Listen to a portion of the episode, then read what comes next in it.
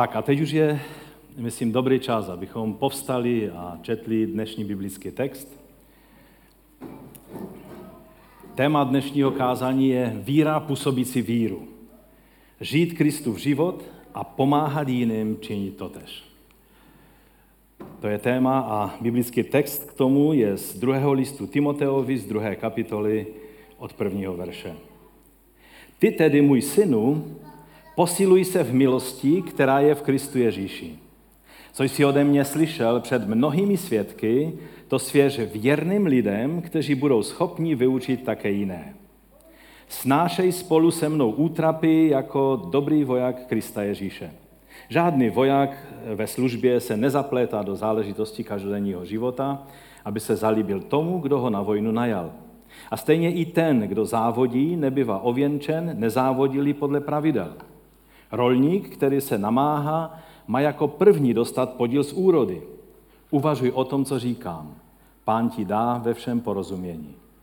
Pamatuj na Ježíše Krista vzkříšeného z mrtvých, ze semene, ze semene Davidova, podle mého evangelia. Pro ně snáším útrapy a dokonce pouta jako zločinec. Ale slovo Boží není spoutáno. Proto všechno snáším pro vyvolené, aby i oni dosáhli záchrany v Kristu Ježíši spolu s věčnou slávou. Věrohodné je to slovo. Jestliže jsme s ním zemřeli, budeme s ním také žít. Jestliže vytrváme, budeme s ním královat. Zapřeme-li ho, i on nás zapře. Jsme-li nevěrní, on zůstává věrný, neboť nemůže zapřít sám sebe. Tak tě, pane, prosíme, aby si obživil a pomohl nám přijmout to oslovení, které si pro dnešní den připravil. Prosíme tě o to, Otče, ve jménu našeho Pána Ježíše Krista. Amen. Amen. Můžete se posadit a než eh, k tomu cokoliv řeknu, tak si pustíme jedno kratičké video. Prosím. Nevím proč, ale to video mě vždycky strašně zasáhne. To už je staré video, to DVD máme z 90. let a ta jedna scéna tam je velice silným obrazem eh, toho, jak, jak potřebujeme jako nově narození pomoc. Pomoc těch ostatních. Především matky, ale také i ostatních. A doufám, že se vám líbilo to úvodní video. Ano? Já jsem ho kdysi uh, už pouštěl dávno, když jsme mluvili na jedné biblické hodině o pastoraci, kdy zralejší křesťané vlastně slouží pastoračně těm méně zralým nebo novým křesťanům. Ten dokument je z parku Serengeti v Africe a to nádherné stádo, to jsou vlastně pakoni. Žijeme v době, kdy obzvlášť v té naší části světa si ale každý chce žít podle svého uvážení. Jako bychom byli individualisté a ne stádní, nebo hezčí řečeno, společenš, společenské bytosti. Tento zeitgeist nebo duch doby se přenáší i do církve. A tak to nemá být. Na sociálních sítích můžeme vidět, jak se mnozí křesťané předhanějí v tom, jak jsou nezávislí, jak si sami určují, co je biblické a co ne. Jak k tomu eh, vůbec nepotřebují žádné odborníky, rozumějí zralejší křesťany, kteří celkovému božímu příběhu rozumí trochu více komplexně. A také třeba znají původní jazyky Bible, i historické kulturní prostředí té doby, kdy Bible vznikala. Když jsme třeba minulou neděli eh, doporučovali tu knihu od eh, Michaela Brauna a Craiga Kinnera o druhém příchodu Pána Ježíše, tak někteří lidé namítali, že jim stačí Bible. Že pomoc od nikoho v téhle otázce nebo v těchto věcech nepotřebují. Výsledek je pak takový, že po světě chodí mnoho duchovních mrzáků, kteří pak připisují Duchu Svatému ty nejrostopodivnější věci, vyplývající spíše z jejich tělesnosti a kouskovitého poznání Boží cesty. Já vím, jsou prázdniny, měl bych mluvit takovým tím konejšivým, možná poetickým jazykem. Eh, v tom týdnu jsem slyšel, že jsou sbory, kde se káže způsobem poezie. Já se omlouvám, dnes to bude takové dost zemité, praktické, týkající se našeho života. Takoví lidé pak často zastávají názory, které se skutečným poselstvím Bible nemají nic společného a jedná se vlastně pouze o takové fandy duchovna nebo fandy spirituality, různých konspiračních teorií a všelijakých učení, která jednoduše splácnou v momentě, kdy se dotknou skutečného poselství Bible. Zní to hrozivě, že? Utěchou nám může být fakt, že poznání problému už je velkou částí jeho řešení. Když víme, co je, jaký je problém, tak už začínáme vítězit nad tím problémem. Co s tím tedy máme dělat? Odpověď je z jedné strany dost jednoduchá, možná vás překvapím, ale to bude dost taková jednoduchá odpověď. Ale z druhé strany právě pro dnešního individualistického soběstačného křesťana, který si myslí, že nepotřebuje nic dalšího k tomu, aby rozuměl celé boží pravdě, tak eh, je to eh, odpověď dost nepřijatelná. Můj první bod tedy je zdravě dospět ve víře. Abychom mohli správně fungovat a žít a odejít ze stádem, jak, jak, jak ten malý prce, který se zrovna narodil a tak se ještě potácel všelijak, ale pak už musel běžet, protože jemu šlo o život. Tak i my potřebujeme zdravě dospět ve víře. To je to řešení, zdravě dospět ve své víře a to biblickým způsobem ve společenství těla Kristova. Bez pomocí ovšem kompetentních specialistů to nepůjde. Myslím, že tou větou jsem teď zvedl adrenalin mnohých lidí, kteří mě poslouchají. Doufám, že ne tady v tom sálu, ale těch, kteří mě posloucháte online. Že já doufám, že tady, eh, kdo chodíte pravidelně do křesťanského centra, tak rozumíte, co tím chci říct. Bez pomocí kompetentních vzdělaných odborníků bychom si ani při ranním kafe nepřečetli Bibli. Nebo vy ano? Umíte natolik hebrejsky a řecky a aramejsky, abyste vycítili nuanci, barvu toho jazyka. Já to dokážu pouze ve třech jazycích. V češtině, abych začal teda po pořádku, prvně to je polština, čeština a angličtina. Ostatní jazyky v řečtině se snažím orientovat a už na tom pracuji 20 let, ale ještě nikdy bych si nedovolil číst nový zákon takhle k rannímu kafe řecky. Potřebujeme ostatní, aby nám pomohli, abychom vůbec mohli přijmout Boží slovo. Když pán Ježíš vystoupil na nebesa, udělal dvě věci.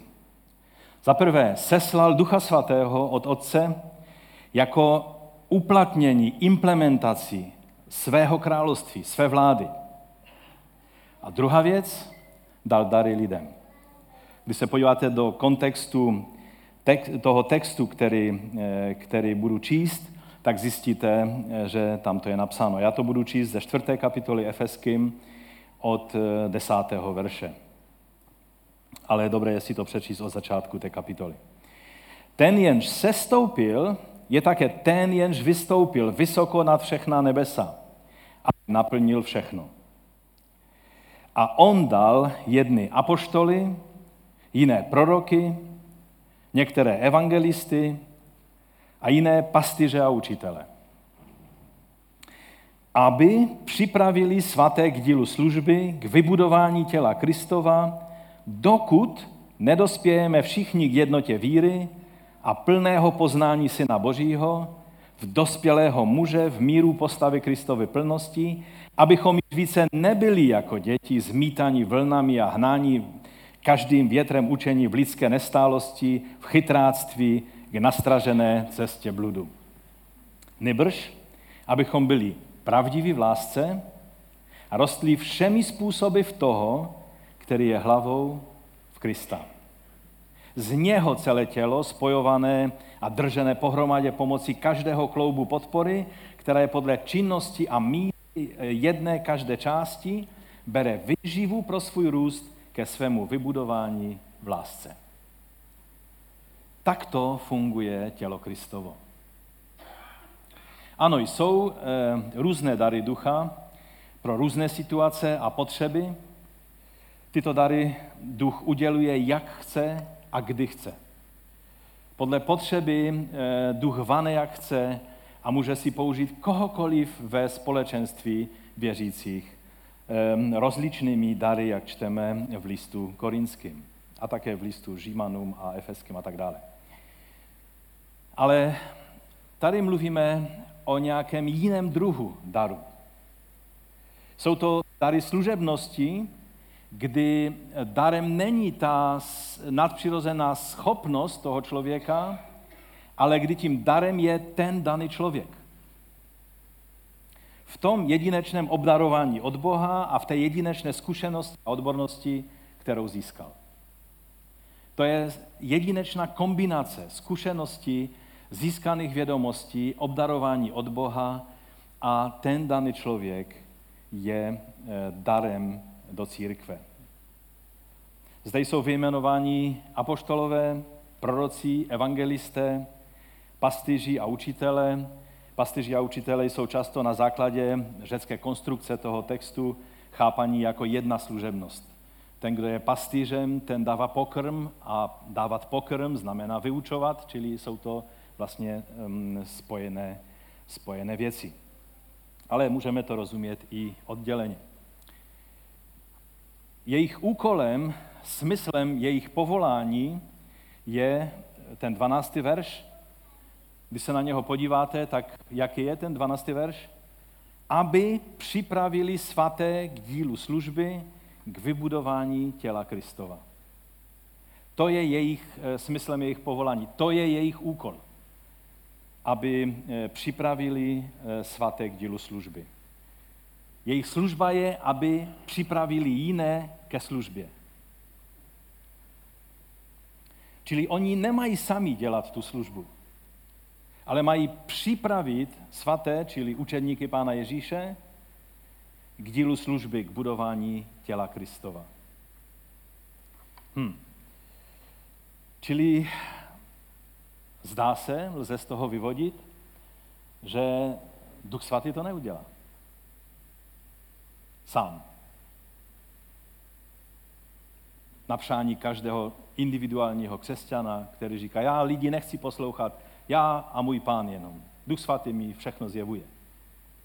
Na základě toho, co jsem teď přečetl a řekl, tak takovýto postoj je velice pošetilý a vlastně si nárokujeme něco, co Bůh takhle nezařídil.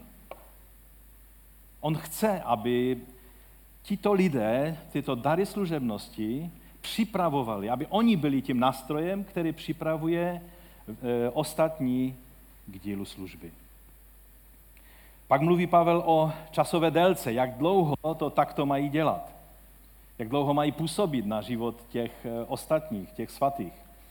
Eh, to je 13. verš, dokud nedospějeme všichni k jednotě víry a plného poznání Syna Božího v dospělého muže v míru postavy Kristovy plnosti. Tady je několikrát různým způsobem řečeno vlastně, co znamená dozrat, dospět ve své víře. Cílem tedy toho působení těchto služebníků je způsobit dospělost a zralost v těle Kristově. Abychom mohli rozumět víc komplexně božím plánům, božím záměrům, musíme dospět. Ano, spasené je i nemluvně, ale abychom porozuměli celému božímu plánu, musíme dozrat, dospět, abychom mohli tento víc komplexní boží plán pojmout a přijmout. Tady toto, jak vidíme, tak se projevuje jednotou víry, což je tehdy, když máme plné poznání Božího Syna, Pána Ježíše Mesiáše. To je Takhle se projevuje ta zralost. Že nás to vede blíž ke zdroji. Jednotě víry, protože čím jsme blíže tomu zdroji, kterým je Mesiáš, kterým je Pán Ježíš Kristus, tím jsme i blíže sobě. To je nádherný obraz, který právě tady v Češině je velice aktuální, protože ta legenda, která mluví o těch třech synech polského krále, který, kteří jeli na lov a tady ještě všude byla, eh, byl prales a oni lovili a rozešli se, rozjeli do různých končin a pak hledali vodu a když hledali vodu, tak našli, našli pramen vody a u toho pramene se sešli. Čím blíže byli tomu pramenu, tím blíže byli spolu a, a pak se radovali a těšili tak, až založili město Těšin. Amen, haleluja. Jestli je to pravdivé nebo ne, já nevím, ale mi se to líbí. Když jsem měl první kázání na náměstí po, po revoluci, když jsme se dostali na veřejnost, to bylo téma e, mého prvního kázání na, takhle na náměstí ve svátku tří bratří. Takže to je jejich působení a výsledek, nebo, nebo projevuje se to eh, jednotou víry a e, plným poznáním Božího Syna. A tím dospíváme do jeho podoby, do postavy Kristovy plnosti. Pavel si dal skutečně záležet, aby z různých stran popsal tu e, zralost křesťana. Pak dále vysvětluje ten důvod, proč to tak musí být. Proč je to důležité, abychom, e, aby se to takhle v našem životě dělo. To je 14. verš. Abychom již více nebyli jako děti, zmítaní vlnami, tady popisuje, jak se projevují děti. Jo? E, nebo spíš ne ty děti důvěřivé, které důvěřují svému pánu, nebo svém, svému, eh, svým rodičům, ale spíš dětinskost, jo? kdy dospělý člověk jedná dětinsky nebo dětsky, nebo nevím, jak to nazvat. Čili abychom již více nebyli jako děti, zmítaní vlnami, tak to se to projevuje. A hnání každým větrem učení v lidské nestálosti, v chytráctví k nastražené cestě bludu. Nevím, jak vy, ale mě to zní hodně hrozivě. A proto z toho vyvozují, že dětinskost eh, v tomto smyslu, jak to tady Pavel mluví, to, ne, to nemá nic společného s tím, co Ježíš eh, dělal, když postavil dítě před učedníky a řekl, když se nestanete jako dítě, nemůžete vejít do Božího království. To je úplně jiné téma, na to teď eh, nemyslete, to je prostě obraz, který, který jsme si už mnohokrát vysvětlovali. Tady se jedná o dětinské jednání ve víře Eh, kdy máme být zralí a dospělí. Teprve potom je možné očekávat výsledek, který je popsán v těch zbývajících verších 15 a 16. Nebrž abychom byli pravdiví v lásce, rostli všemi způsoby v toho, který je hlavou v Krista, z něho celé tělo spojované a držené pohromadě pomocí každého kloubu podpory, která je podle činnosti a míry jedné každé části, bere vyživu pro svůj růst ke svému vybudování v lásce. Tohle je společenství těla Kristova. Takže jednoduchou logikou z toho textu vyplývá, že člověk, který nenechá na svůj život působit jiného člověka, který je Bohem povolán být o ním darem služebnosti, nemůže k té dospělosti dojít, k té zralosti svého duchovního života. A i když se cítí být velkým duchovním člověkem a mluví strašně duchovně, že ti nejtělesnější lidé mluví nejduchovněji často. Vy jste mě asi ne, nepostřehli, co jsem řekl. Ti nejtělesnější křesťané, často, nevždy, ale často, používají nejvíc veliká duchovní slova. Jazyk, který prostě zdůrazňuje, jak jsou duchovní. A neuvědomují si, že tím dávají najevo svou tělesnost.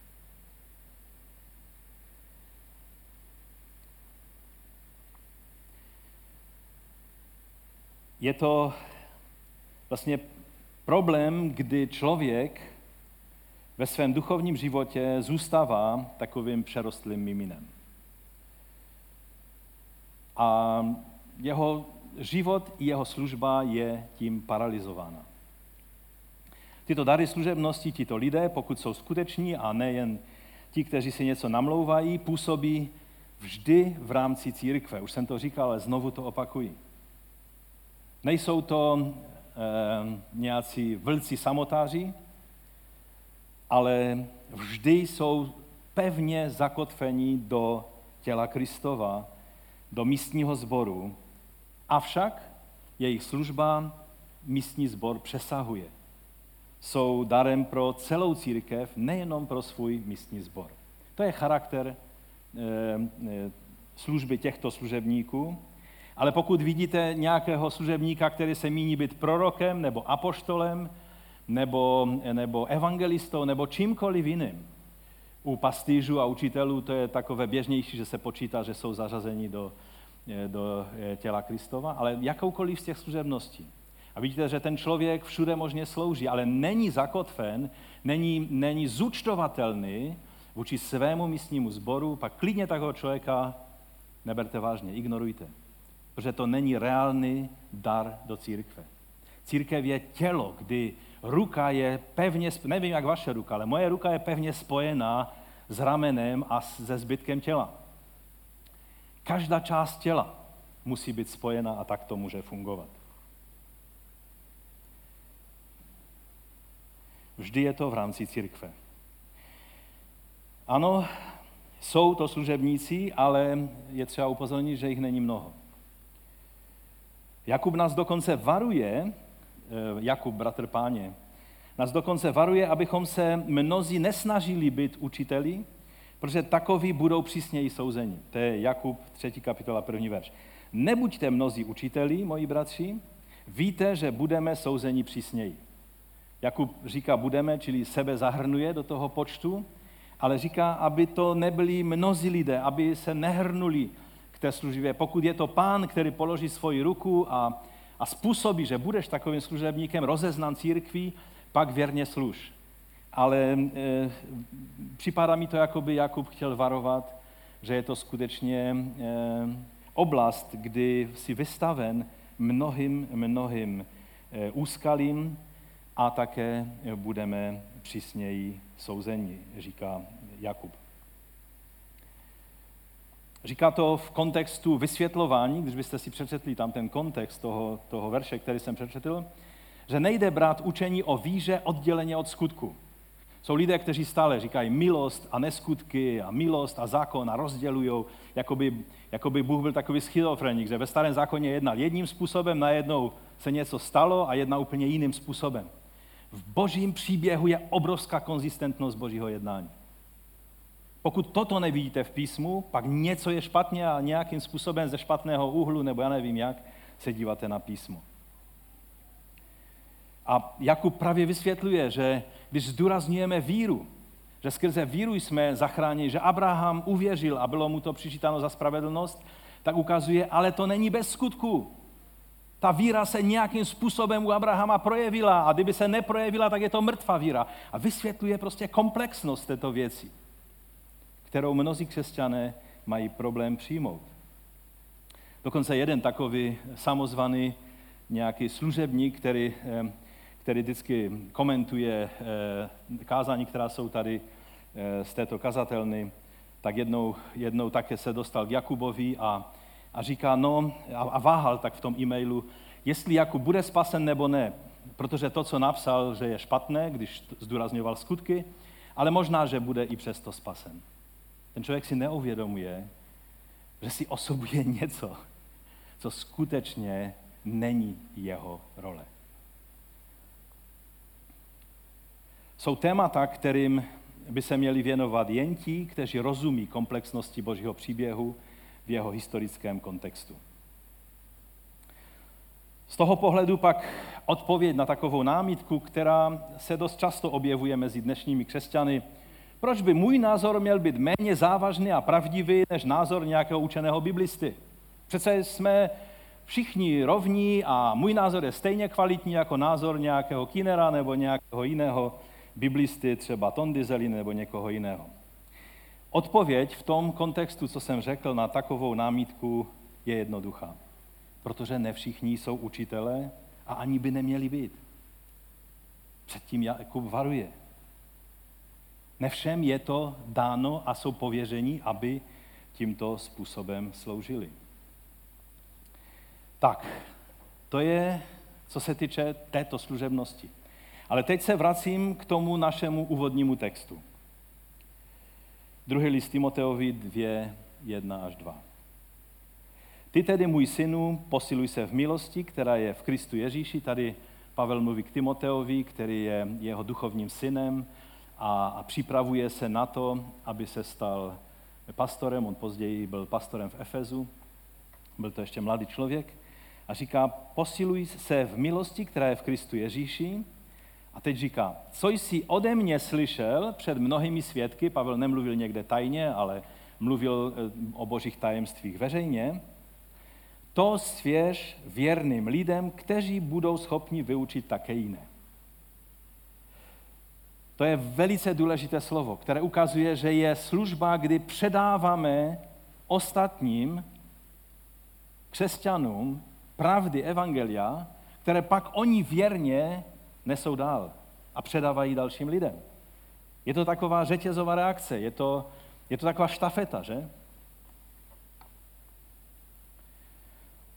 Čili v tomto textu vidíme, že Pavel radí, aby jak evangelium, tak Ježíšovo učení, protože pro, pro rané křesťany z prvního druhého století bylo velmi důležité, aby, eh, aby lidé znali Ježíšovo učení, kázání nahoře a všechna další Ježíšova učení. Aby, je, aby to svěřil věrným lidem, schopným učit také jiné. Eh, zde se to jeví, jako by každý, kdo je jen trochu schopen učit a je věrným následovníkem pána, měl být učitelem těm, kteří jsou na počátcích své cesty víry. Těm, kteří takové ty první vravoravé kručky dělají za pánem, tak to mají být tito lidé, kteří jsou schopní je eh, vyučovat a vést na cestě za pánem.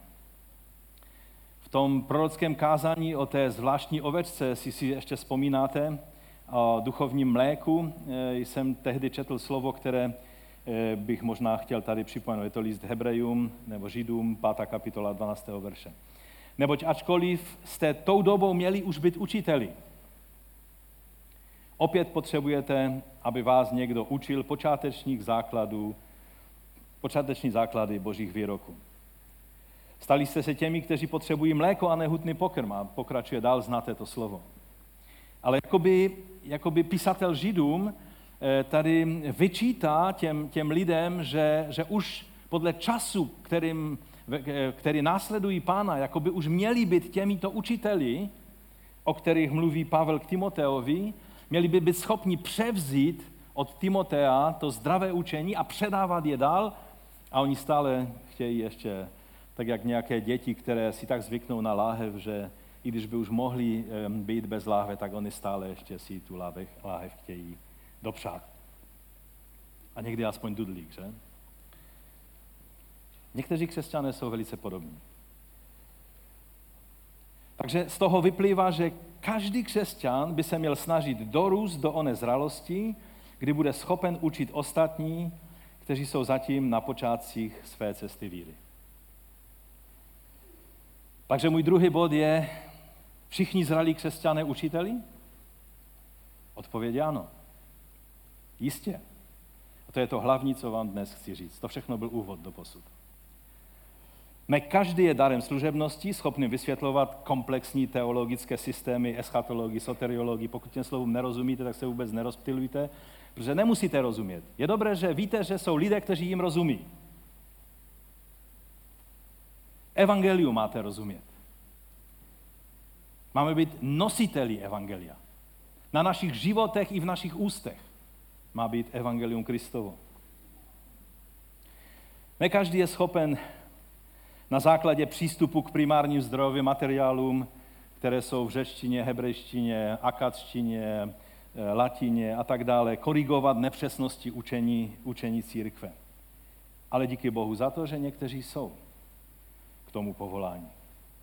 Ale všichni jsme povolaní, a to se týká i vás, kteří jste se tak usadili, no dneska to je úplně mimo mě, to, to běží úplně mimo mě, já nejsem ani apoštol, ani evangelista.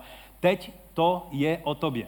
I ti, co máte zavřené oči a podřímujete si, já vím, jsou prázdniny, je to třeba nějakým způsobem řešit, ale to se týká tebe. Bůh s tebou počítá, že budeš učitelem těch, kteří potřebují přijmout nefalšované, zdravé, duchovní mléko Evangelia.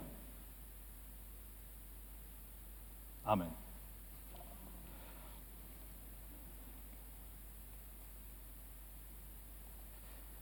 Máme být schopni podat nově narozenému duchovnímu miminku to duchovní mlezivo, které je jenom, když jsem mluvil o jehňatech, nebo kdybychom mluvili o těch pakoních, je to jenom v prvních dnech života toho, toho mláďata, mláďate. A potřebují to přijmout. A ty a já jsme ti, kteří jim to máme podat. Máme jim být po boku, abychom jim byli schopni to podat. Máme být schopni věrně předat to, co jsme přijali. Pavel to přijal od Timo, teda Timoteus to přijal od Pavla a my jsme to přijali od Timotea a máme to být schopni dál věrně předat. Dovolte, že vám připomenu naše moto. Doufám, že ho znáte. Mně se líbilo, jak on zaměrka, v kterém si kázání, které měl, tak on ho znal. Můžeme si ho tam ukázat, prosím. Být v centru Boží vůle a pomáhat jiným se tam dostat. Je to velice obecné, velice široké, ale jsou tam ty dva prvky. Ty sám musíš být v centru Boží vůle, abys mohl jiným pomáhat se tam dostat. Mohli bychom to ale trochu více konkretizovat pro dnešní potřebu, a to takto. Žít Kristův život a pomáhat jiným činit to tež. Souhlasíte? Je to vlastně dost podobné tomu, jaké heslo má organizace, která vznikla v roce 1933. Vlastně už tak začínala eh, působit ve 20. letech, ale oficiálně vznikla v 33. roce. A eh, rozrostla se, eh, nebo vznikla mezi námořníky v US Navy, v americkém námořnictvu. A já bych vám o tom chtěl trošku něco říct ještě. Takže dáme si třetí bod a ten třetí bod jsou navigátoři.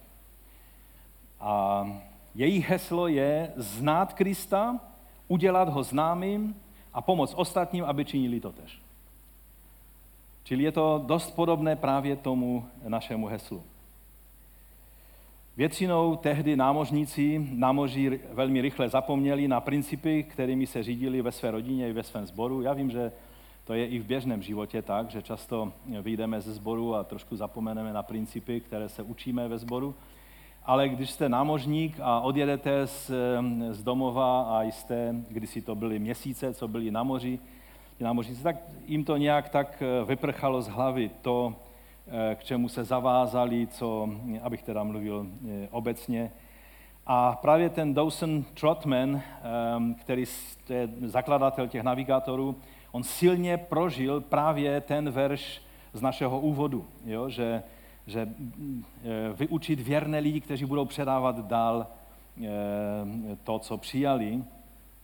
Tak on si vzal na starost jednoho takového hodně skaženého námořníka a a vedl ho k duchovní zralosti. A vlastně život toho námořníka se úplně proměnil. Tak se změnil, že to všichni poznali a chtěli vědět, co mu tak pomohlo. To ještě byla jiná doba než dnes. Dnes by se škrabali za uchem, co se s ním stalo, kdo mu ublížil, že? Protože on přestal hřešit, začal se chovat zodpovědně a tak dále. Jednou ten proměněný námořník přivedl dalšího vojáka k Trotmanovi, aby mu také pomohl. A řekl, Nauč ho o Ježíši to, co jsi naučil mě. A Trotman mu ale odpověděl, ty ho to nauč. No a zbytek je historie. Je to obrovské hnutí a Billy Graham si později vybral právě tu organizaci Navigátory, aby dělali následnou péči eh, po jeho evangelizacích. No a pro zajímavost, na jedné takové evangelizaci byl i mladý student už nějakou dobu obrácený, který se jmenoval nám dobře známý Stuart Robinson, pastor z Austrálie, který tady mnohokrát mezi námi byl, který tehdy velmi zápasil s pochopením toho, oč se v Biblii a v křesťanství jedná.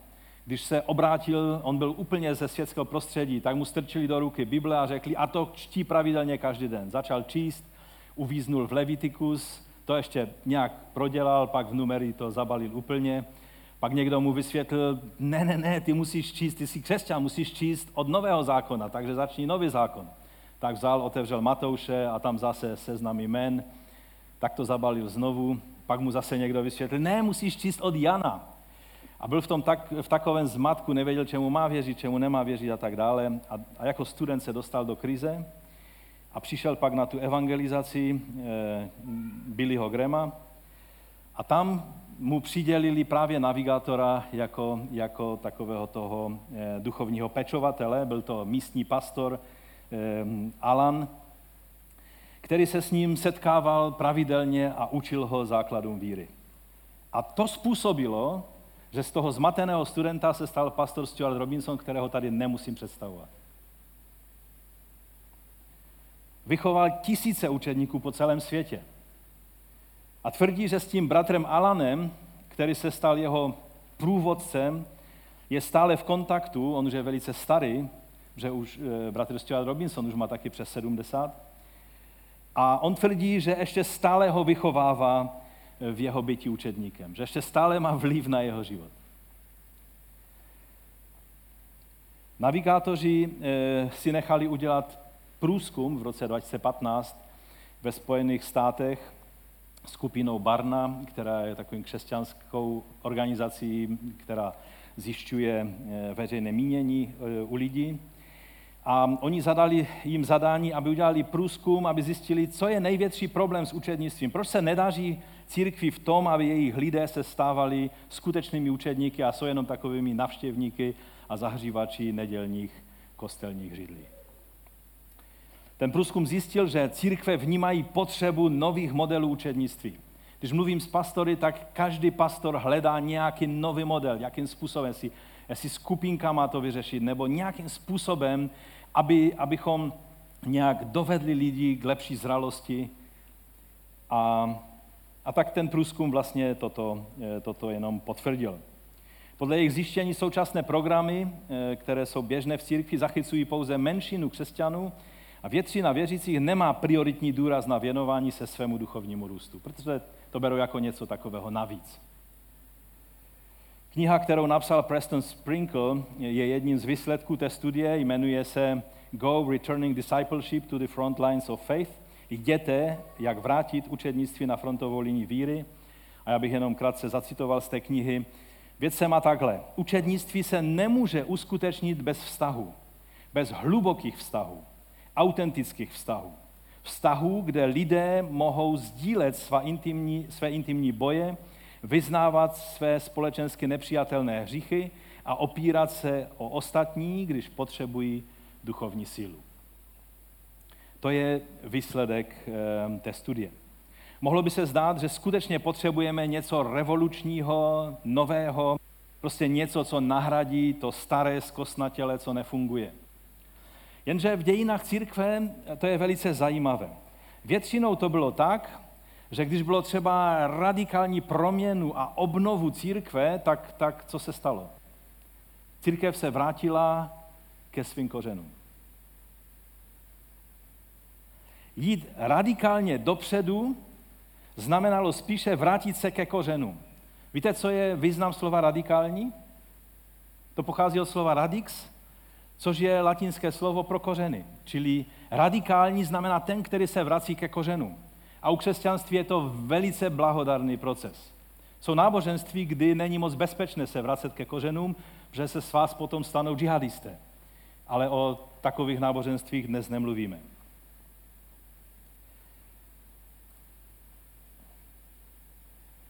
Je to, to, co potřebujeme, je vlastně potřebujeme objevit to, co už dávno bylo v té první generaci učedníků, akorát my jsme to tak nějak zašmodrchali.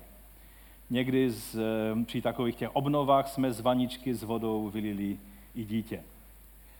Vzpomeňte si, když Pavel na cestě do Damašku poznal Mesiáše, eh, uviděl, že on je pán a, a potom, co byl chvíli v Damašku, se eh, vrací do Jeruzaléma a chce se připojit k učedníkům. Co se tehdy stalo? Jsou to skutky 9. kapitola, 26. verš. Když přišel do Jeruzaléma, pokoušel se připojit k učedníkům, ale všichni se ho bálí, protože nevěřili, že je učedníkem. A teď poslouchejte. Barnabáš. Barnabáš se ho ujal. Přivedl ho k apoštolům a Barnabáš, můžeme dodat, vypravoval jim, jak na cestě uviděl pána a že k němu mluvil a jak v Damašku otevřeně mluvil v Ježíšově jménu. Barnabáš se ho ujal. Pavel potřeboval někoho, kdo by se ho ujal. A to potřebuje každý člověk. Ať se obrátí e, nějaký druhý Einstein, který, který možná někde e, chodí po světě, anebo jednoduchý člověk. Potřebuje někoho, kdo se ho ujme.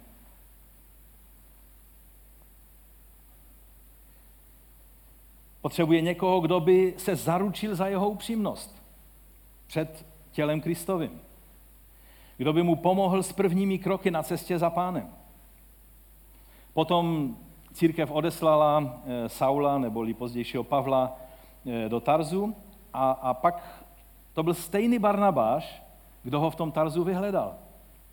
To je 11. kapitola. Pak odešel do Tarzu, vyhledal Saula, myšleno Barnabáš, a když ho našel, přivedl ho do Antiochie a stalo se, že celý rok zůstali ve společenství církve a vyučili značný zástup a v Antiochii byli učeníci poprvé nazvaní křesťany, to znamená kristovci. Je to velice důležitý princip, který, eh, na který často zapomínáme. Mohli bychom mluvit i ze starého zákona, i z nového zákona mnohé příklady, které na to poukazují. V těch dalších generacích, kdy zesílilo pronásledování církve, něco z toho jsme mluvili eh, v tom mém minulém kázání, eh, vyprávěl jsem vám dlouhý příběh o pronásledování, tak eh, ta potřeba mít takového průvodce byla ještě akutnější, ještě důležitější, že tak, jak, eh, jak Saul Starzu měl problém, aby se začlenil do společenství církve v Jeruzalémě, potřeboval někoho, kdo řekne, já ho znám, on je v pořádku, on to myslí vážně, on to myslí dobře, on je jiný člověk. Tak v té době druhého, třetího století, eh, kdy bylo veliké pronásledování a hrozilo, že někdo se vloudí mezi věřící, aby, aby vyzvídal mezi nima a pak je nahlásil úřadům, byla ještě, eh, ta, ten problém byl ještě větší. Takže každý potřeboval mít takového průvodce a tehdy jim říkali sponzoři. Ehm, samozřejmě to slovo sponzor dneska už je ve velice posunutém významu, ale my si řekneme, jaký byl jeho původní význam a to je můj čtvrtý bod, sponzoři. To jsou Barnabášové těch dalších generací. Řecky je to choregos, sponzor. Člověk, který ručil za přípravu těch eh, katechumenů nebo lidí, kteří se připravovali ke křtu. Ehm, Scott McKnight říká eh, na to téma toto. Sponzoři vznikli kvůli pronásledování. Člověk by se mohl snažit dostat se ke křtu jen proto, aby pronikl do křesťanské církve, aby zjistil, kdo se toho všeho účastní a potom tato jména by mohl nahlásit autoritám k pronásledování. Sponzor byl pro kandidáta důvěryhodným svědkem. Když vedoucí církve obdrželi svědectví eh, sponzora, tak jak Barnabáš svědčil ohledně eh, Saula, tak potom posoudili to, toho člověka, vlastně rozhodovali o tom člověku, kdo se chtěl stát křesťanem. Tyto osoby byly dotazovány na jejich životní styl a zaměstnání. Určité životní styly eh, by osobu vyloučili, pokud by neslíbili, že změní způsob svého života. Každá křesťanská komunita samozřejmě chtěla růst, chtěla se rozšířit eh, o počet věřících, ale zároveň se očekávalo eh, plnou otevřenost a upřímnost u těch hledajících. Oni se nebáli, že tím nějak vystraší toho člověka, že on ztratí zájem o boží věci. Naopak tím dávali eh, na jeho, na jeho hodnotu toho kroku, který ten člověk dělá. A taky závažnost tohoto kroku. Role sponzorů u toho byla naprosto zásadní. To byli ti lidé, kteří znali toho člověka, kteří mu sloužili v těch prvních krocích za pánem. A tak eh, celý ten institut toho starověkého katechumenátu, já vím, že to slovo vám zní hodně katolicky, ale to je jenom proto, že, že oni si to slovo zachovali a my jsme ho prostě s vodou z vaničky vylili jako to dítě. Je to, je to proces, kdy se člověk vlastně ujišťoval, že ví, co dělá tím krokem, aby křtem mohl potvrdit to, že možná tím ohrozil svůj život a mnozí ještě vlastně, jak jsme mluvili ten příklad v minulém kázání, ještě než je stihli pokřtit, tak už zaplatili za to, že jsou křesťané e, svými životy. To byl proces e, té starověké církve pro přijetí křesťanů a který vedl, je vedl ke kštu a pak to vyvrcholilo přijetím památky Večeře Páně. Ehm, dochovaly se nám některé, i když kouskovité, záznamy o tom, jak to tehdy křesťané uprostřed toho pronásledování dělali. Ehm, jedno dílo, které se jmenuje Apoštolská tradice, zřejmě to napsal Hippolytus z Říma, který žil v letech 170 až 237. A on popisuje, že když eh, nově příchozí přišel do církve, tak ehm, Hippolytos trval na tom, že musí s ním být proveden pohovor. Eh, spolu s těmi, kteří je přivedli, s těmi jejich sponzory. Eh, sponzoři byli dotazováni, zda jsou jejich, ehm, ty, o které pečují, schopní slyšet slovo. Otázky, které eh, dostávali, tak byly méně o motivu, proč a tak dále, ale o jejich životním stylu. Jestli skutečně jejich život dosvědčuje to, že mají vážný zájem o evangelium. Čili dostávali dotazy jako, měli tito tazatele milenky, pokud byli otroky, sloužili věrně svým pánům, byli to gladiátoři, vozatajové nebo sochaři model, to teď citují z, z, těch, z těch eh, zdrojů. Byli herci nebo provozovatele nevěstinců nebo divadelní producenti, nebo městští soudci, nebo byli zaměstnáni v nějakém nemorálním obchodu? To byly otázky, které dostávali. Pokud ano, pak museli učinit velmi náročnou volbu. Buď s tím přestat, nebo byli odmítnuti. Takhle to dělali v té staré době. Jakmile byli katechumeni přijati, aby takzvaně slyšeli slovo, že, že jim byly udílené um, učení uh, Božího slova, pak byli po dobu tří let Eh, vyučování, protože oni věřili, když první učedníci potřebovali tři roky se učit u pána, tak i ostatní lidé eh, to potřebují také. Potřebují také. Po tom období byli eh, katechumeni a jejich sponzoři znovu přeskoumání, opět se zaměřením především na jejich životní styl. Ty otázky byly, měli úctu ke vdovám, navštívili nemocné, udělali každou dobrou práci, která jim byla svěřena.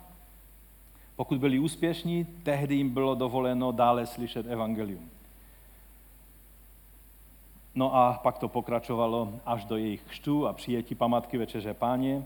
A pak Hippolytos píše o tom, že dále pokračovalo jejich vyučování eh, těch neofitů, jak jim říkali, čili těch nováčků. Pak přišla zajímavá změna, když se eh, císař Konstantin stal křesťanem tak změna v tom přístupu k těm eh, nově obráceným katechumenům bylo to, že už byly více otázky doktrinální a méně na jejich život. Méně to byly otázky, jestli skutečně ovoce proměněného života je v jejich životě a více, jestli věří v trojici, jestli věří eh, prostě všechny ty správné, správné doktríny. Bylo to pod tlakem těch různých učení, eh, která tehdy vznikala a tak dále, ale také protože byl takový nápor nově příchozích do církve, že najednou to bylo výhodné se stát křesťanem, že jednoduše eh, celý ten systém byl pod obrovským tlakem. Abych to uzavřel, tak zacituji Alana Kreidera eh, ohledně důležitosti proměny charakteru, jak on to vidí, jak, jak to bylo v, tom, v těch začátcích. Vedoucí se neptali na ortodoxii kandidátů, na jejich zvládnutí doktriny, na jejich memorování biblických pasáží, na jejich zbožnost nebo modlitevní život. Neptali se na mnoho oblastí eh, charakteristických pro křesťanský způsob života, které se katechumeni pokoušeli zvládnout. Neptali se na názory a postoje kandidátů, například na to, co si myslí o chudých lidech. Chtěli však vědět, jak se kandidáti chovají k chudým lidem. Ne jaké mají názory na chudé lidi, lidi, ale jak se k ním chovají. Dále další citát od Kreidera. Vedoucí církve, kteří prověřovali lidi ke kštu, chtěli vědět o způsobu života kandidátů. Byli kandidáti přepolováni natolik z toho království tmy do království eh, eh, Božího syna, aby spontánně, reflexivně žili jako křesťané, s jejich chováním se k vdovám nemocným jako k velmi příznačné definující praxi církve? Pokud ano, apoštolská tradice prohlašuje, ať slyší evangelium. Je zajímavé zjistit, jak to bylo se samotným císařem eh, Konstantinem. Byl Pokštěn víte kdy? Až těsně před smrtí, když už tak nějak doufali, že už nezhřeší. Protože e, bylo to z toho důvodu, že když on se obrátil a měl by projít tím, e, tou přípravou ke kštu, tak on e, nebyl ochoten se vzdát mnohých věcí, které, které, které by musel složit. Třeba nebyl se schopen rozejít s násilím a dalšími atributy císařské moci. A proto ho nemohli pokštit. A teprve až už byl ochoten se vzdát všeho a už byl krátce před smrtí, tak ho pokštili. To jenom ukazuje, jak náročné oni viděli to, že stát se člověkem patřícím Kristu znamená absolutní proměnu tvého života. A k tomu potřebujeme někoho, kdo nám v tom pomáhá v těch prvních krocích a pak my sami se máme stát těmi, kteří pomáhají dalším. A tak na závěr, protože už můj čas je definitivně pryč, je pro nás otázka. Otázka na nás je, zda jsme ochotní se připravit na to, abychom mohli být takovými Barnabáši pro ostatní. To je jednoduchá otázka. Postaňme k modlitbě. Je to totiž jediný způsob učednictví, který funguje. Jsou různé systémy, různé eh, materiály, které můžete eh, studovat a přečíst si, jak dělat učednictví. Ale to je ten jediný způsob, který funguje. Ten nám fungoval v komunistické době, když se mladí lidé houfně obráceli. Ten nám fungoval vždycky tehdy, když bylo třeba, když se použil. A když jsme zkoušeli jiné způsoby, tak výsledky byly všelijaké. Já tuhle věc cítím velice silně a věřím, že se k ní vrátíme ještě v Malenovici, kde budeme prostě o tom diskutovat, jak praktickým způsobem tuto pravdu uchopit. Pane, my ti děkujeme za to, že můžeme vědět, že ty s námi počítáš. Ne všichni jsme apoštoli, proroky a evangelisty a učiteli a pastýři, ale každý z nás máme být těmi věrnými služebníky, kteří jsou věrní a schopní přijmout a předat dál to, co jsme přijali. Já tě prosím za každého jednoho bratra i sestru, i ty, kteří nás sledují na online, eh, abychom se mohli z tvé milosti stát takto připravenými služebníky. Pomoz nám v tom, pane. Abychom byli připraveni těm, kteří žízní a, a touží po spravedlnosti, po tvém evangeliu. Abychom mohli být těmi, kteří evangelium vysvětlí neskresleně, zdravě a dokážou vést člověka v těch prvních krocích. O to tě, Otče, prosíme a klademe se v této věci do tvých rukou. Amen. Amen. Takže ať vás pán řehná Barnabášové dnešní doby.